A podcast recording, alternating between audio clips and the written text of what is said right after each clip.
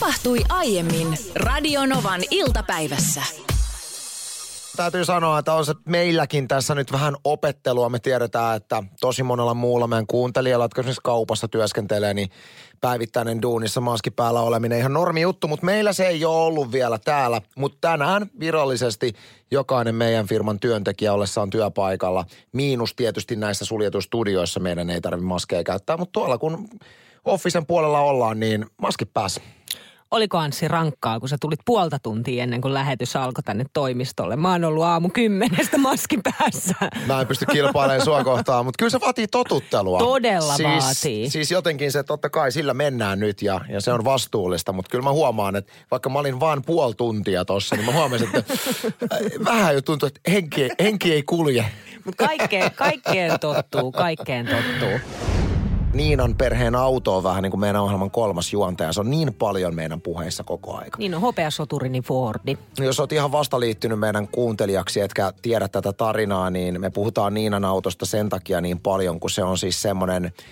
No, jos oot ikinä nähnyt, tiedätkö, romuttamolla olevaa semmoista niin kuin hyvin pieneksi neljöksi tiivistettyä autoa, niin Niinan auto on niin kuin seuraava siitä – tai just ennen sitä. Ju, juuri ennen, kun se on tehty neljäksi, niin Niinan perheen auto on semmoinen. Mä oon miettinyt, jos mä mietin meidän autohistoriaa ylipäätänsä, niin meidän ihan ensimmäinen auto 16 vuotta sitten oli valkoinen Pösö, joka maksoi sen 300 mm. euroa ja kesti yhden kesän. Ja mm. sitten se jäi tonne nelostielle. Ja meidän seuraava auto oli punainen paholainen Mazda, joka siis lopulta – homehtui sisältäpäin. Siis niin, että siinä niin kuin konepellillä ja penkeillä oli homerihmastoa, koska sinne oli jäänyt pienesti ikkuna auki ja sähkövian takia me jouduttiin seisottaan sitä parkkipaikalla puoli vuotta. Ja nyt teillä on taas romu. Onko teillä ikinä ollut siis autoa, joka olisi edes millään mittapuulla että se ei olisi... Niin... Ei kun tossa ne meidän autot oli. Siis tämä mikä, niin. auto, mikä meillä on, tämä hopeasoturi, se on hienoin auto ikinä. Tästä voi jokainen rivin välit nyt lukea. Mutta tänään siis äh, tulitte mieleen ja teidän auto tuli mieleen, kun äh, osu silmiini uutinen, että uusi romutuspalkkio tulee pikana.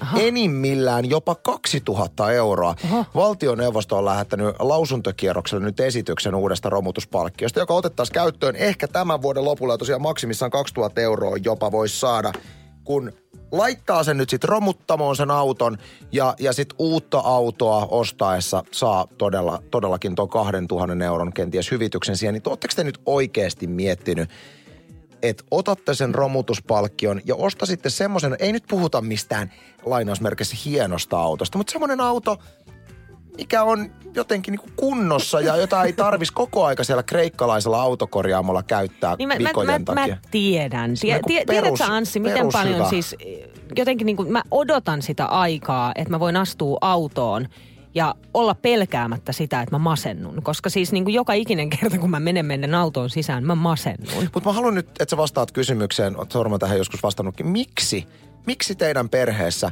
tyydytään tilanteeseen, missä auto on ainainen murheenkryyni ja se on koko aika hajalla Miksi te Koska ette... se kulkee paikasta A paikkaan B ja takas paikkaan enemmän A. Kuin... No ei me itse asiassa makseta huolloista sit loppujen lopuksi niin paljon, koska mie- mieheni, mie- mieheni tota, no niin, yrittää hankkia aina mahdollisimman halvalla kaiken, niin ehkä siitä syystä sit sitä maksuukaan ei tule paljon. Mutta toi on oikeastaan sellainen, että mä en itse, itsekään ole saanut siihen täydellistä vastausta, että miksi näin on, koska jotenkin se ajatus siinä, että käytetään käytetään auto loppuun asti. Se on siis, loppuun asti käytetty, no se, se on yliajalla. Edelleen se kulkee. edelleen se kulkee. Ja tämä tää ei ole mun käsissä. Et mä oon kyllä täysin tossun alla tässä meidän perheessä. Että mulla ei minkäänlaista sananvaltaa tähän. Eli käytännössä siis teidän auto menee vaihtoon siinä vaiheessa, kun sitä ei enää voi korjata. Et se, on, se on niin loppu Joo. ajettu, että se on niin kuin korjaamolla sanotaan, että sori, me ei enää voida tehdä mitään. Kyllä. Just näin. Kiitos. Ja romuttamalla sanotaan, että sori, että on niin rikki, että me ei otettu vastaan tätä tänne. Tämä on niin rikki, että edes romutuspalkkiota tästä, tästä ei voi... Tätä ei voi romuttaa enää, koska tämä on jo romutettu. Joudutko koulussa osallistumaan laulukokeisiin ja minkälaisia fiiliksiä sieltä jäi? Ja onko ehkä kenties nyt aikuisilla sellainen fiilis, että ei halua laulaa ollenkaan? Kiitos koulun laulukokeen. Mä näin Ylellä super mielenkiintoisen artikkelin nimenomaan näistä koulun laulukokeista. Tätä on Ylellä ja tutkittu ja tässä on ollut mukana tällainen väitöskirjatutkija Minna Koskela, joka on tutkinut myös tätä asiaa. Miten nimenomaan nämä laulukokeet on suomalaisille sellainen todellinen trauma – ja siitä syystä myös saanut aikaan esimerkiksi aikuisiellä sen, että pelkää laulamista, pelkää sitä jopa niin kuin jo itse.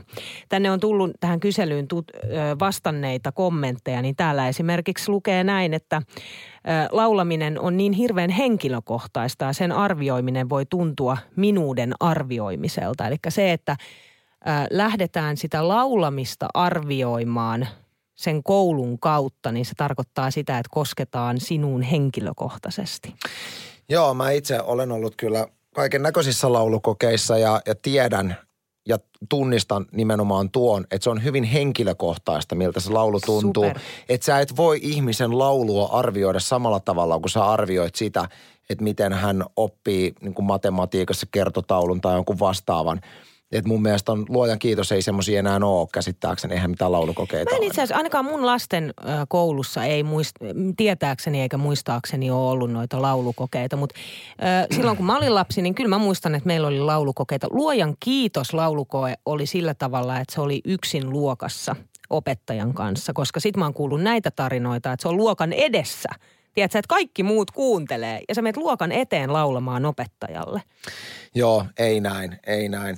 Mä tota, itse muistan, meillä oli siis, mä, no okei, mä oon ollut vähän erikoiskoulussa, mä oon ollut nimittäin alastalta lähtien musiikkipainotteessa koulussa, niin meillä oli hieman ehkä advanced tason, mutta meillä oli siis, mä muistan, että mä oon vetänyt luokan edessä niin kuin kaiken näköisiä rytmi, että meidän piti opetella tietyt rytmijutut ja esittää ne koko luokalle. Kaikki ta ta ta ta ta ta ta ta ta ta ta ta ta ta ta ta Niin kuin opettaja tekee sen sulle, sun pitää toistaa se perässä. Nämä kaikki luokan edessä, niin se oli Aika hurja. Mutta tämä on itse asiassa ihan sama, että siinä missä niin kun laulamista, että miten sitä voi lähteä arvioimaan ikään kuin kouluaineena, niin ihan yhtä lailla liikunta on sellainen. Mä oon taas itse ollut liikunnassa todella hyvä aina ja tykännyt liikunnasta paljon. Mutta sitten kyllä mä muistan, että meidän luokassa oli paljon sellaisia, joille liikunta oli ihan yhtä tuskaa. Koska siinä sä et ole välttämättä, se ei ole semmoinen, että sä jokainen oppilas voi olla siinä hyvä. Niin musiikissa kuin liikunnassakin, niin ne on tietysti tärkeitä kaikille. Musiikki on tärkeää opiskelua semmoisillekin, jotka ei ole musikaalisia, koska musiikkia voi omaksua ja sitä voi harjoittaa monella mm. eri tapaa. Ja mun mielestä sun ei tarvi olla musikaalinen, että sä löydät musiikin parista semmoisen jutun, missä sä voit olla musiikin saralla hyvä. Ja esimerkiksi monessa rytmisoittimessa voi löytyä. Mutta mitä tulee liikuntaan, niin mulla on taas, meillä menee aivan päinvastoin. Että mä oon ollut musassa aina hyvä, mutta liikunnassa mä oon ollut se tyyppi, joka valitaan viimeisenä joukkueeseen. Mulle itselle ei jäänyt siitä mitään traumaa, mulla oli vahvat kaveriverkot kyllä, mutta että ei kai enää ole liikuntatunneilla silleen, että kaksi tyyppiä saa valita niin kuin järjestyksessä itselleen. Koska mun mielestä se on nöyryyttävää. Se on nöyryyttävää. Että oppilaat saa tehdä sen päätöksen, ketä he ottaa, koska sitten auttamatta jää ne tyypit, jotka jää aina viimeiseksi, kun he ei ole liikunnassa hyvä. Mä olin hei se tyyppi. Niin ei pelkästään, että ne ei ole liikunnassa hyviä, vaan siinä myös katsotaan, että ketkä ei ole välttämättä suosiossa. Just sillä niin. hetkellä ne jätetään viimeiseksi myös. Mä en ole itse asiassa ihan varma, että voisiko jopa olla vielä tota, että laitetaan valitsemaan. En tiedä. Mutta Katri laittaa tänne viestiä, että, että moi, koko luokan edessä, kaikkien naurettavana. Eli en laula enää koskaan. Joo, onneksi koulujärjestelmä on mennyt tästä eteenpäin ja mitä sä oot ainakin Niina valaissu mua, kun sulla on sen ikäisiä lapsia, että kaikki on koulussa, niin nykyään koulujärjestelmät huomattavasti paremmin ottaa huomioon ihmisten tai siis lapsien tämmöisiä niin kuin, et, Henkilökohtaisia henki, taitoja ja tarpeita. Näin, juuri Joo. näin. Ja uskoisin, että se menee myöskin sit liikunnan ja musiikin saralla. Siis aika hurjia tekstareita on nyt tullut numeroon 17275. Kuuntele tätä. Sanna kirjoittaa, että tapahtui pienellä paikkakunnalla 70-luvulla. Opettaja äänitti kaikki laulut. Luokan edessä laulettiin. Yhdellä pojalla oli erityisen huono lauluääni. Hänen lauluaan sitten kuunneltiin luokassa monta kertaa peräkkäin. Olimme silloin ekalla tai tokalla luokalla. Tämä on niin kuin nöyryyttämistä. Oh. Samasta aiheesta Taru-Liisa laittaa, että ekalla ja tokalla luokalla piti laulaa luokan edessä ja opettaja nauhoitti laulamisen Kelamankalle. Aivan hirveä kokemus ja kenenkään laulaminen ei ollut rentoa, vaan ääni värisi kauhusta. Sitten tuossa pohdittiin Anssin kanssa, että onko laulukokeita vielä, koska mulla nyt niin kuin mulla on kolme lasta peruskoulu, no yksi on aloittanut jo lukion, niin en muista esimerkiksi hänen peruskouluajalta laulukokeita ollenkaan. Niin mä jotenkin oletan, että Onko tämä sitten koulukohtaista, en tiedä, mutta me, meidän lasten koulussa ei ole laulukokeita. Ja hyvä niin. Mutta sitten tänne tuli tällainen viesti, että laulukokeita on. Nyt lukion ekalla oleva esikoispoikani lauloi kutosluokalla laulukokeesta kauppaopiston naiset ja sai arvosanaksi kolme. Karua. Onneksi poika osasi ottaa asian huumorilla. Itse en uskalla laulaa. Vuonna 86 opettaja laulun jälkeen huokaisi ja totesi, että äänellähän se variskin laulaa. Voisiko joku kertoa mulle, että mitä ihminen tekee elämässä niin kuin laula, laulukokeen arvosanalla? Siis silleen, että... Niin tai se, että, että minkä takia se pitää olla peruskoulussa, minkä takia sitä pitää lähteä numeroimaan sitä, että minkälainen lauluääni Siihen ei mitään järjellistä Ei selitystä, olekaan. koska kenenkään ihmisen tulevaisuuden kannalta sille mitään merkitystä, ää, että onko sulla ala- tai yläasteella laulukoe vai Ei ei. Et jos sä haluat hakeutua laulajaksi, sit sä alat omaehtoisesti treenaamaan sitä ja sit sitä voidaan arvioida. Mutta tuommoisessa tilanteessa, missä ei eritellä vielä laulajia ja heitä, keitä ei kiinnosta, nyt on aivan turha. Tiedätkö sen fiiliksen, että on tuttu ääni? Sä oot aina kuullut sitä ääntä ja siitä äänestä tulee turvallinen olo ja sä tiedät, että se ääni vaan on ja pysyy. Mutta sä et tiedä, että kuka puhuu, minkä näköinen se henkilö on. Tänään Iltalehdessä oli artikkeli ää, tästä VR sekä tele operaattori äänestä ja hänen kuvansa ja se hämmästyksen määrä, kun sai yhtäkkiä kasvot äänelle. Valtaosa suomalaisesta on kuullut tämän, tämän äänen monta kertaa. Tavoittelemanne henkilö puhuu toista puhelua. Olkaa hyvä ja odottakaa sulkematta puhelinta. Kyllä näin teen. Personen försöker nå talar ett annat samtal. Var god dröj utan att avbryta samtalet. The person you're trying to reach is speaking on the phone. Tämä on niin tuttu. Reidar Vasenius-niminen herrasmies ja tästä on uutisoitu, koska hän on laittanut TikTok-videon, eli tämä on siis äänitetty siitä TikTok-videosta tämä ääni, missä hän puhuu katsoen kameraan nämä samat asiat, mitkä me ollaan kuultu satoja jopa tuhansia kertoja nimenomaan puhelimesta. Siis se on ihan täysin käsittämätöntä saada, saada kasvot tälle äänelle. Ja to, toki niin kuin teleoperaattori siis äänenä, mutta sitten ihan yhtä lailla VR-junista. Mutta kyllähän noita ääniä todella löytyy, mistä tulee just semmoinen, että näin sen pitää olla ja tätä ei saa millään lailla muuttaa. Mulla tuli siis tosta, että kun on niin kuin, tavallaan ääni, mille ei ole kasvoja, niin mulla tuli mieleen, että no aika moni radion kuuntelija tietää sen. Mä muistan silloin pikkupoikana, mä kuuntelin Henkkaa ja Jenniä ja heidän aamutiimien Kiss FM-radiokanavalla. Mä Joo. fanitin sitä ihan Sen kanssa. hulluna. Ja se on itse asiassa suuri syy siihen, että miten mä itse aikoinaan innostuin radiosta. Niin mä muistan, että mä kuuntelin Henkka Hyppöstä joka ikinen aamu, ja sitten kun mä näin ensimmäistä kertaa hänen kuvan, niin mun, mun ensimmäinen ajatus oli, toi ei ole se henkilö. Jos menee silleen patajumiin. mun, mä, mä, vähän tulin jopa vihaseksi siitä, että toi ei ole se henkilö, Mä josta minä tiedän sen fiiliksen. Ja mä joudun oikeasti totuttelemaan. Mä muistan, että sitten sen jälkeen, kun mä kuuntelin Henkka Hyppöstä, kun mä tiesin, miltä hän näyttää, niin mul, se ei tuntunut enää samalta, että mä joudun totuttelemaan siihen. Et mä oon monesti niin kuin nyt sitten, kun itse on radiossa töissä, niin miettinyt, että onkohan jollain tullut sama efekti, että on kuunnellut pitkään meidän ääniä ja sitten jostain somesta nähnyt meidän kuvat, niin tullut vihaseksi siitä, että ei näytä tolta Anssia. Joo, hyvin mahdollista, että onkin. Että sä voit mennä katsomaan vaikka, että miltä Anssi näyttää, mikä mies on äänen takana, kun otat Anssin somen seurantaan, Honkamaisteri. Tai sitten mä löydyn Instasta Herkku Bakman. Mutta noista äänistä, jotka aiheuttaa hämmennystä, niin tuli myöskin mieleen siis, äh, no tohtori Sykerö, mä oon tähän päivään asti kuvitellut, että Suppo Seppo, eli siis Seppo Taalasmaa salkkareista, eli siis näyttelijä Ei kun hän on Seppo Taalasmaa. En mä hänen oikeita nimeä muista. Koski, Seppe Koski, mikä hitsin Koski? No mutta Seppo Taalasmaa joka Koski, tapauksessa. hän on Koski. Niin. Niin tota, että hän on tohtori Sykerön ääni legendaarisessa piirretyssä. Mutta kun menin YouTubeen katsomaan tohtori Sykeröä, jota mä oon katsonut koko lapsuuteni, niin tuli tämmönen ääni. Voisi olla vähän pienempi. No tämä kelpaa. Hyvänen aika, olepas nyt kunnolla. Ei ole Seppo Ei. Taalasmaa. Tämä on Heikki Määttänen.